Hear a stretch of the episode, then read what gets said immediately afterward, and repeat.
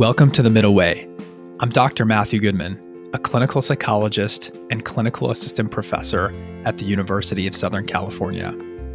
This podcast is about bridging the divide between human beings and discovering innovative and practical solutions to the world's problems based on the principles of interconnectedness, common humanity, and radical compassion. Thank you so much for being here.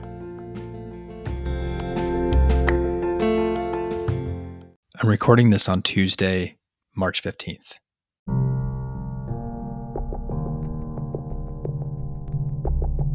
Right now, we're about more than two weeks into the war between Russia and Ukraine. Thousands of people have been killed, including hundreds of civilians, if not more. Two million, perhaps three million refugees by now have abandoned their homes their jobs, their families, their friends in the beloved country they grew up in. Here at the Middle Way, we're interested in what works.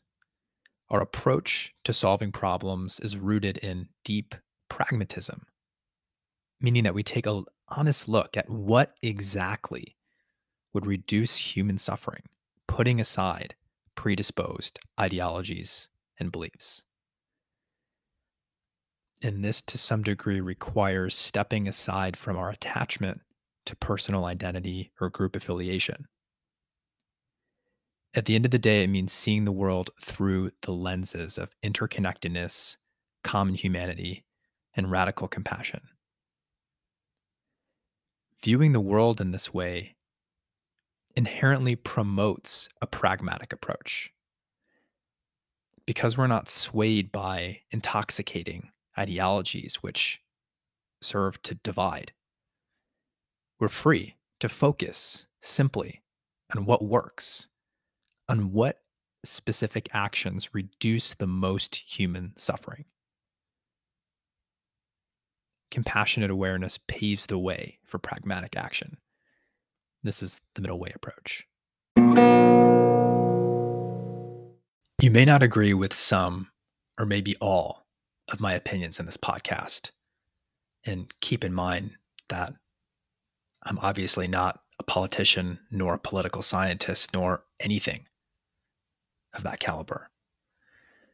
What I hope to do here is to spark some new thought and discussion about ways of bringing a compassionate heart to the situation such that we can focus on finding more pragmatic ways of dealing with the world's problems, in particular, serving the Ukrainians at this particular point in time. Thank you so much for listening.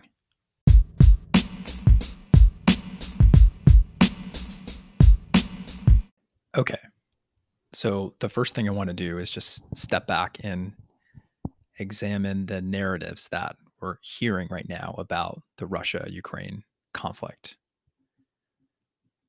one of the dominant stories that's being told is that Putin has imperialistic ambitions to bring back the former Soviet Union. This story says that regardless of the behavior of the West or other countries, it's only a matter of time until Putin attempts to overthrow the Ukrainian government and eventually expand Russia's influence even further into the West some of this may be true, and maybe all of it is true. I don't really know Putin's ambitions, unfortunately. But rallying around this perspective, I believe, is dangerous. And I want to explain why. It seems like we've increasingly lost context in this conflict. And as a Western society, we're coalescing around one particular goal or storyline defeat the enemy, defeat Putin. While this could be energizing and even unite people in the West, I think it will ultimately only serve to divide the world further. And it could lead us, therefore, closer to nuclear war. I think all of us would like to avoid that. If we're only looking at this conflict from one side from one perspective and we fail to look at the broader context and how everything is interconnected, we may fail to gain a more accurate and even self protective appreciation for why Putin's doing what he's doing and what exactly to do to stop it. At the very least, it's wise from a strategic standpoint to understand the perspective of one's enemy. And I trust that our most intelligent officials and leaders have done and continue to do their jobs in understanding these different perspectives towards this conflict. I hope at least that they can articulate why Putin is so upset, even if it is completely irrational and evil. That being said, I'm starting to feel more anxious about this based on what we're hearing from leadership and based on the storyline that's being portrayed in media. It increasingly seems like we're all buying into a particular story that intentionally or unintentionally is projecting certain intentions onto Putin, onto the other side. Ultimately, this story is the same intoxicating story that we've continued to fall into, the same trap that we've been falling into, especially over the past several years. This is the story of us versus them, a very basic tribal story that becomes increasingly tempting and intoxicating for us. This is what I worry about. As tempting as it is to fall into a tribal stance, get ready to fight us versus them, defeat the enemy, this will unfortunately just set us up for greater conflict, more conflict than I think that we truly want. And I'm afraid that somehow we're all co conspiring in ways that are probably beyond our conscious awareness, but in ways that are deeply rooted within us, co conspiring to create this narrative, putting ourselves into a position of more conflict. And a little bit later in the episode, we'll explore why this might be the case. But before we break down this us versus them story, let me first just go back and try to challenge this first narrative that Putin's imperialistic desires alone explain his decision to invade Ukraine. As I said, the reasons why he's doing this are less important than the pragmatic solutions that should be taken, which we'll get into a little bit later. But it's important for us to understand the context of this because understanding the context helps us figure out and see clearly what we could potentially do about it. So, let me provide a little bit of context, at least from my very limited and naive perspective. The story that Putin's imperialistic desires are the the primary driver of his decision to invade Ukraine is easily challenged. We can do away with that, I think, pretty quickly. It's true that he might have some of these ambitions, but the story actually deserves much more context than that. And many of us fail to appreciate how we got into this position that we're in now. Ukraine has been at the center of an east west tug of war for several years now. Russia and Putin have long grieved the loss of Ukraine from its former union. As you know, Ukraine has been essentially neutral to this point. While some in the eastern regions identify as Russian and would prefer a reunion with their former countrymen, others in the west of Ukraine have identified more with progressive Western values and actually yearn to join the West, as we're well aware. But the US has not been neutral in this fight. The US, for reasons that are obvious, prefers to see Ukraine become more westernized. In fact, the US and our European allies have explicitly put forward the idea of Ukraine becoming part of NATO. For example, at a summit in 2008, NATO considered admitting both Georgia and Ukraine. The Bush administration at the time openly supported this, but France and Germany opposed this idea for fear that it might antagonize Russia. And NATO ultimately decided not to admit these countries, but issued a statement at the time that endorsed the aspirations of Georgia and Ukraine to eventually become members of, of NATO. As you can probably anticipate and well understand, Russia sees the expansion of NATO into Eastern Europe as an existential threat to itself. Um, we know that NATO was created as a defensive organization in order to prevent Soviet expansion into Europe after the Second World War.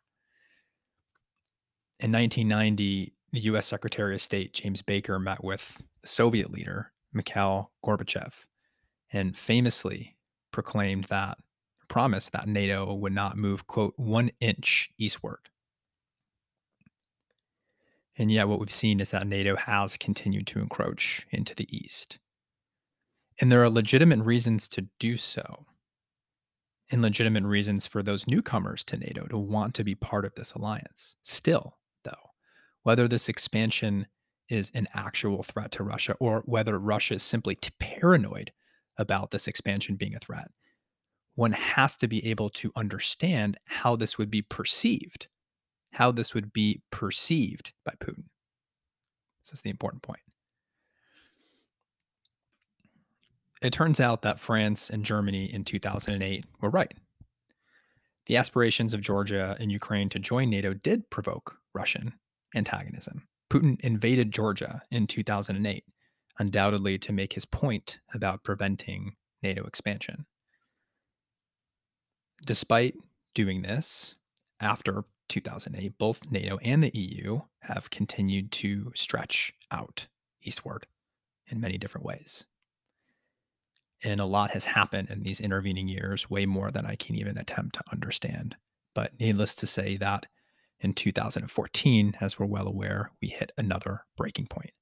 Around this time, the West was involved in helping to oust a Russian friendly leader in Ukraine and replace it with a pro Western, anti Russian government. And all the stuff that we're hearing now about Nazis, this and Nazis that, there were neo Nazis at the time that helped to push the country in the opposite direction towards the West that was supported by the West in a way. So there was basically a marriage of convenience between pro Western liberals in Ukraine and the neo Nazis for the sake of expelling the pro Russian tendencies of Ukrainians. And then in 2014, as we know, Russia began the annexation of Crimea after this provocation. So these series of tactical events should be clear the political scientist and also professor at the University of Chicago, John Mearsheimer, wrote about the 2014 crisis, where he said, quote, Putin's actions should be easy to comprehend. Washington may not like Moscow's position, but it should understand the logic behind it. This is geopolitics 101. Great powers are always sensitive to potential threats near their home territory. After all, the United States does not tolerate distant great powers deploying military forces anywhere in the Western Hemisphere, much less on its borders. Imagine the outrage in Washington, he goes on to say, if China built an impressive military alliance and tried to include Canada and Mexico in it. Logic aside, Russian leaders have told their Western counterparts on many occasions that they consider NATO expansion into Georgia and Ukraine unacceptable, along with any effort to turn those countries against Russia a message that the 2008 Russian Georgian War also made crystal clear. All of this could have been enough to ignite a full blown takeover of Ukraine by Putin, were that to reflect his imminent desires. Instead, his actions can be interpreted more as a warning signal at the time. Still, though, for reasons that whether it was for reasons of our own expansionist ambitions or simply paranoia about Putin's expansionist ambitions, we have continued to engage in, perceive, in behaviors that we can all agree can at least be perceived as provocatory. Again, whether this is rational or not, we know that this will be perceived as provocatory and potentially escalatory into more conflict. Whether or not our behaviors to protect or to prevent Russian aggression or expansion or to move further into these. Whether or not this is justified is one question. Whether or not they would provoke a leader who is arguably paranoid and thus bring us c- closer to conflict and nuclear war is another point to contend with. All of this, at the end of the day, does not serve the Ukrainian people. The reality is that they're neighbors to a very powerful and aggressive country. And unconsciously or consciously, we've helped guide them into a place of greater danger. Many people have understood the dangers of putting Ukraine in this position. Noam Chomsky, for example, one of our most celebrated public intellectuals, stated the idea that Ukraine might join a Western military alliance would be quite unacceptable to any Russian leader. He goes on to say that Ukraine's desire to join NATO is not protecting Ukraine, is threatening Ukraine with major war. Here's a clip of, again, Mearsheimer talking in 2015 about putting Ukraine in this position. Is that the West is leading Ukraine down the primrose path. And the end result is that Ukraine is going to get wrecked. And I believe that the policy that I'm advocating, which is neutralizing Ukraine and then building it up economically and getting it out of the competition between Russia on one side and NATO on the other side, is the best thing that could happen to the Ukrainians. What we're doing is encouraging the Ukrainians to play tough with the Russians. We're encouraging the Ukrainians to think that they will ultimately become part of the West because we will ultimately defeat Putin and we will ultimately get our way. Time is on our side. All of this eventually leads us to today. Based on the historical landscape of this conflict, one has to be able to see the other side. Now, doing this is not to defend Putin or even sympathize with him. As Biden said, the decision to invade a foreign country was Putin's choice. He chose this. He decided to do this. The blood is on his hands. I'm always in favor of choosing the more peaceful method over the more aggressive method in any situation, no matter what the causes are, because that's the most practical way to decrease human suffering. I choose a solution that leads to less loss of life and less suffering. But Putin didn't choose that. Still, it's vitally important to understand the historical and the present context of this because it points a way to how exactly we can get out of this and what this what the path might be out of this horrific crisis. So part of the present context is that Putin has put some demands on the table. And part this is both related to the historical context as well, but this is where we find ourselves right now based on this historical context. Putin has said that he's willing to halt military operations, quote, in a moment, end quote. Or at least his negotiators have said that. If Ukraine meets of conditions, these conditions are essentially that Ukraine agrees not to join NATO, in addition to acknowledging Crimea as Russian territory, in recognizing the separatist regions of Donetsk and Lugansk as independent states. The former criteria assuring that Ukraine remains neutral, I think, seems reasonable and pal- palatable even to a hawkish mind. The latter two criteria, I'm not really so sure how to feel about. But at the end of the day, it comes down to this What do we need to do right now to stop the suffering and the loss of human life. This is where pragmatism comes in. What would happen if we were to agree to Putin's demands, or perhaps negotiate simply that Ukraine does not become a member of NATO, which I think is already something that Ukraine, Ukraine's Zelensky has mentioned or is considering. Let's just say hypothetically that that made all of this stop. Would you do it? Would we do it? look, I can already anticipate and I actually share the feelings that come up around this. First, it makes the US and the West look weak. It makes us look like we've succumbed to Putin's aggression. And in a sense, he would win the battle. And that's not good. And I can see that. But at what cost do we not accept these terms? At what cost do we continue to proliferate the loss of lives in Ukraine? Again, this is where pragmatism comes in. The second obvious counter argument is that succumbing to Putin's demands will only embolden him, that he's not going to stop there. And if we let him get away with this, then he'll continue to push even further into the West. This is certainly a legitimate fear. But what's the evidence for that right now? Moscow says these are my demands. If you meet them, we'll stop. So why couldn't we actually put them to the test?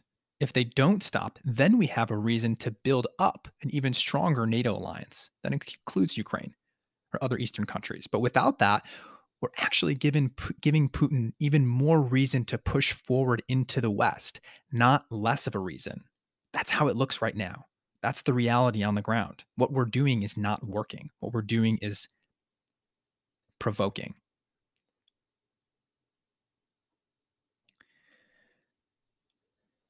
Here's the thing we're worried that if we capitulate, Putin will keep going, but Putin is already going. If we want to ensure that he continues with aggression and continues to move west, then all we have to do is to continue to fight and escalate and provoke more conflict. That will assure aggression based on the behavior that we're seeing right now, pragmatically, not the other way around. How do we make him get out? How do we make the Russians go away? Declare Ukraine as neutral, not the opposite. If we assume that we're dealing with an irrational actor, we can only assume that he'll double down the deeper in the hole that he gets. Just like a gambler in the hole. Putin's only way out is to risk even more of a bet, is to risk even more catastrophe he wants a way out, and I believe we want a way out as well. And unless we plan to go ahead and topple his government, we both need to figure out a way for both of us to get out of this mess. I know it's not palatable for both sides. Take a step back and go back to the way things were. But what other choice do we have? Do we continue to escalate and face possible nuclear war? The people suffering the most out of all this are the Ukrainians. We need to stop the war. We need to choose pragmatism. We need to put down ideology and do what works right now for the sake of minimizing suffering. Now, the third rebuttal to this point is that by claiming neutrality, that we'd be ignoring or not supporting the will of the Ukrainian people. Some would say that blaming this situation on the West ignores Ukraine's own internal desires to be independent and to join the West on their own. To that, I say first, Ukraine itself is split over whether it wants to join the West. And second, even if the country was united in this, it still ignores the historical reality. The reality is that Ukraine sits on the border of Russia. Becoming a Western or NATO country, whether they intend to or not, would be a provocative move. Let's just assume that Putin is a paranoid, irrational actor. Why would we want to provoke a madman who's going to act irrationally? In the best case scenario, Ukraine could still become more westernized be a democracy and have democratic values and be independent. It simply needs to assure, however, that it's not an expansion of NATO and will not contain weapons that would be a direct threat to its former and still bitter, estranged brother, Russia. Now, we can hope that this will change in the future. We can hope that Putin is replaced by someone else, by someone who's more peaceful more of a peacemaker. But right now, this is the geopolitical reality on the ground.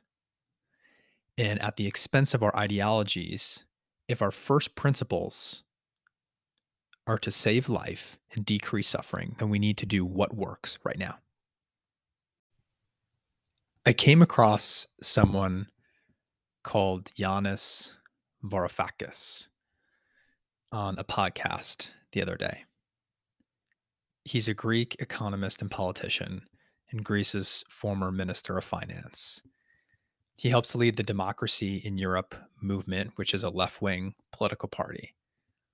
He shares his first and foremost instinct around this situation, which I share. He says, When a country or region is invaded, I'm overcome by one duty to take the side of the people facing troops. And he goes on to say, Today we must stand with Ukraine unconditionally. And we must say it out loud. Putin is a war criminal whose campaign sits in the same category as the Hitler Stalin invasion of Poland or the US invasion of Iraq in 2003. No ifs, no buts. Our task must be one to help Ukrainians gain their independence against a ruthless invader. I think most people share this sentiment. But when it comes to finding a solution, when it comes to serving these principles, when it comes to serving our main duty, which is to protect the Ukrainian people, we have to think pragmatically about how to do that. So Yanis goes on to write to help the Ukrainians find a path forward, I'm sorry, a path towards peace and freedom, we must also choose to put their interests above our ideologies and fixations. I'm a left winger, he writes, but while people in the Ukraine are dying, I do not have the right to focus on whether the economic ideology or political biases of President Zelensky are to my liking. I must support him to the extent that Ukrainians are looking to him for leadership now. Period. And I hope that those whose politics differ from mine do likewise. Place the task of pushing Ukrainian troops out of Ukraine above their ideological preferences, e.g., Ukraine not being a NATO or an EU member. I'm going to continue on here because um, I think this is so relevant and such a great way of framing the situation. So, Yanis, he goes on to say to help Ukrainians stop the carnage and breathe again, the only question that I need to ask myself is how do we get the Russian troops to withdraw? This is the question I have a duty to focus on. Any other questions must wait. We know how Russian troops will not withdraw. NATO will not come to push them back. There won't even be a no fly zone over Ukraine, despite President Zelensky's understandable pleading. And that sounds like a betrayal of Ukrainians, but it is not. Escalating the war by pitching nuclear armed combatants against each other in the heart of Europe is a sure way of destroying humanity. End quote. So I want to leave us with that thought before moving on to the next segment. Whatever your beliefs are, I also urge you to think about the situation pragmatically. Ukrainians are suffering unimaginable hunger, thirst, physical, and emotional pain right now. Let's put our ideas aside and decide to get them out of this mess. Let's do what minimizes human suffering. Let's do what works. When we come back, we'll examine this from the larger perspective of what's happening in the world's own consciousness. Be right back.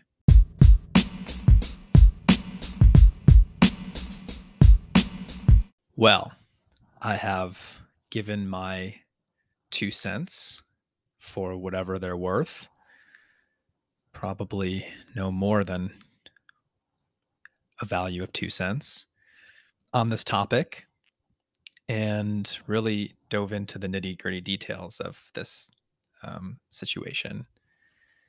But now, also consistent with the middle way perspective, I want to step back and examine this from the broader perspective of what is happening in the world and how can we understand this from a perspective of interconnectedness and unity and radical compassion and collective consciousness.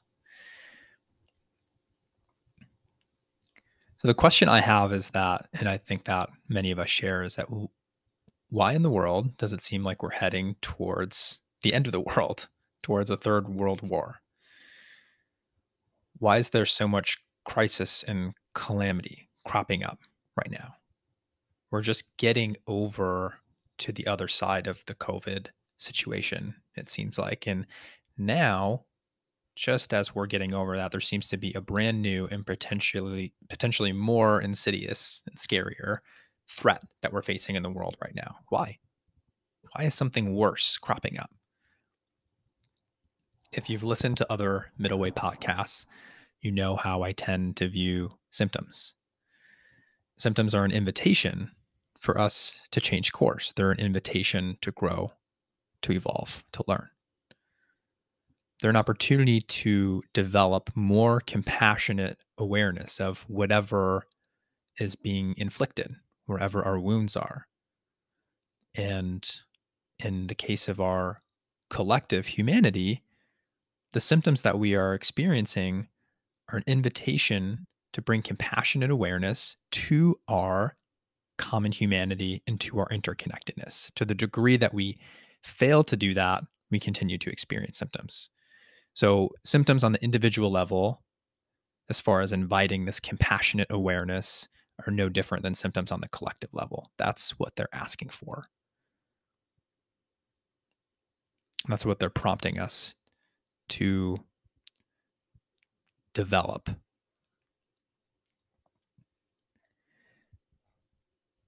we're now facing a symptom that's even bigger, as I've said, than the prior one, which was the pandemic.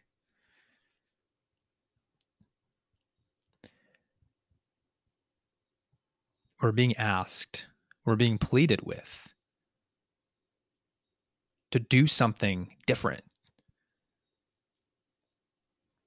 We're being pleaded with from the world to wake up to something, to pay attention to something. We're not getting something right here. COVID attempted to do the same thing. That was a pretty a pretty significant one. Pretty large one. There was a lot of suffering associated with that. And I'm speaking in the past tense, it's still people are still suffering.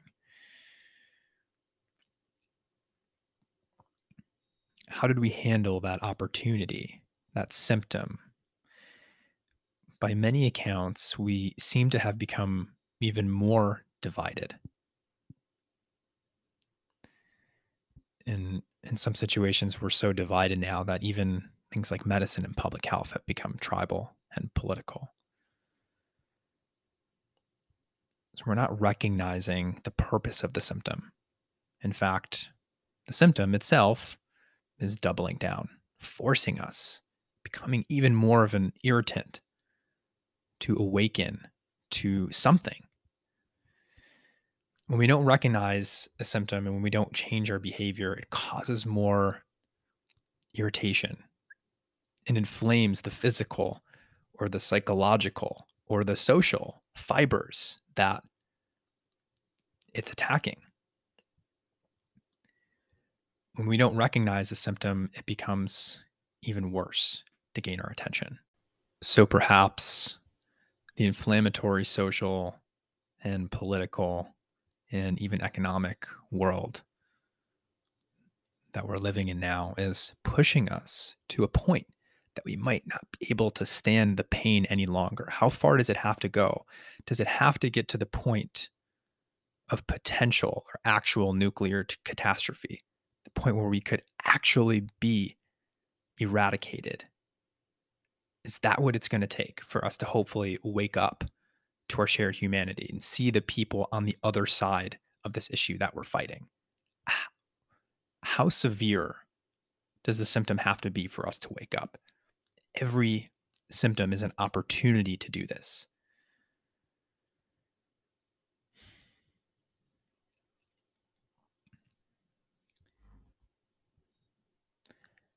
I think that perhaps unconsciously we know that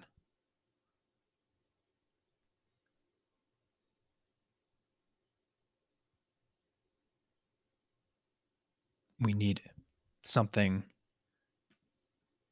bigger, something more severe in order to help us complete this task that we know deep down in our hearts and in our souls that we must fulfill collectively. And I hate to say that, but at some level, it seems like we're moving towards the conflict or drawn to it. Why? It's like someone who is drawn to negative emotions or physical pain or addiction. It's like we want to hit rock bottom. Why? Collectively, why? Why do we want to hit rock bottom? Because we want to wake up. We want, and we know that the world needs to change as it is. We know that the way that we're living is no longer sustainable. We're asking for chaos because we know that we must create new order. But it's important to keep in mind that we don't necessarily need complete chaos and destruction in that form in order to create new order. Systems can reorganize, including the collective system of human beings. Systems can reorganize by paying attention and adapting. That's also a form of chaos. It doesn't necessarily mean actual destruction. We just need to break down the rigid order that exists physically, psychologically, spiritually in the world. And the thing that that order is broken up by, or the solution that it dissolves in, is awareness compassionate awareness of our symptoms. So we need to bring compassionate awareness and we need to recognize our shared humanity, even in our enemies. So, this, this form of chaos, this form of psychological destruction, of breaking down the way that we perceive ourselves in the world right now. This would be an alternative path to reorganizing our system into new order.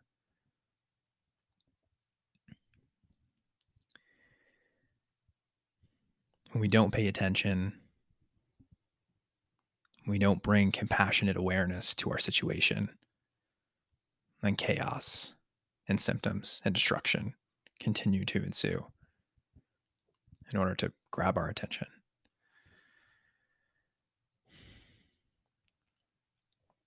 This crisis in the world has certainly highlighted our divisions that have already been highlighted, especially over the past couple years. And I worry that more and more we're organizing more into teams. We're coalescing into teams. Now, East versus West. And even within our respective Eastern and Western spheres, pro or anti war, pro or anti this or that. COVID, unfortunately, wasn't enough for us to see that we're all on the same team. We need something more severe. So perhaps the enemy isn't the person or the people on the other side of this battle. Perhaps the enemy that we're fighting, the real task here that we have to fight together, is the illusion of separateness. The real enemy is ego.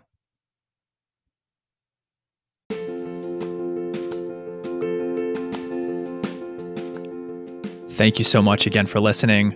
Remember that subscribing, rating, and reviewing the podcast is very much appreciated. And I look forward to seeing you on the next episode.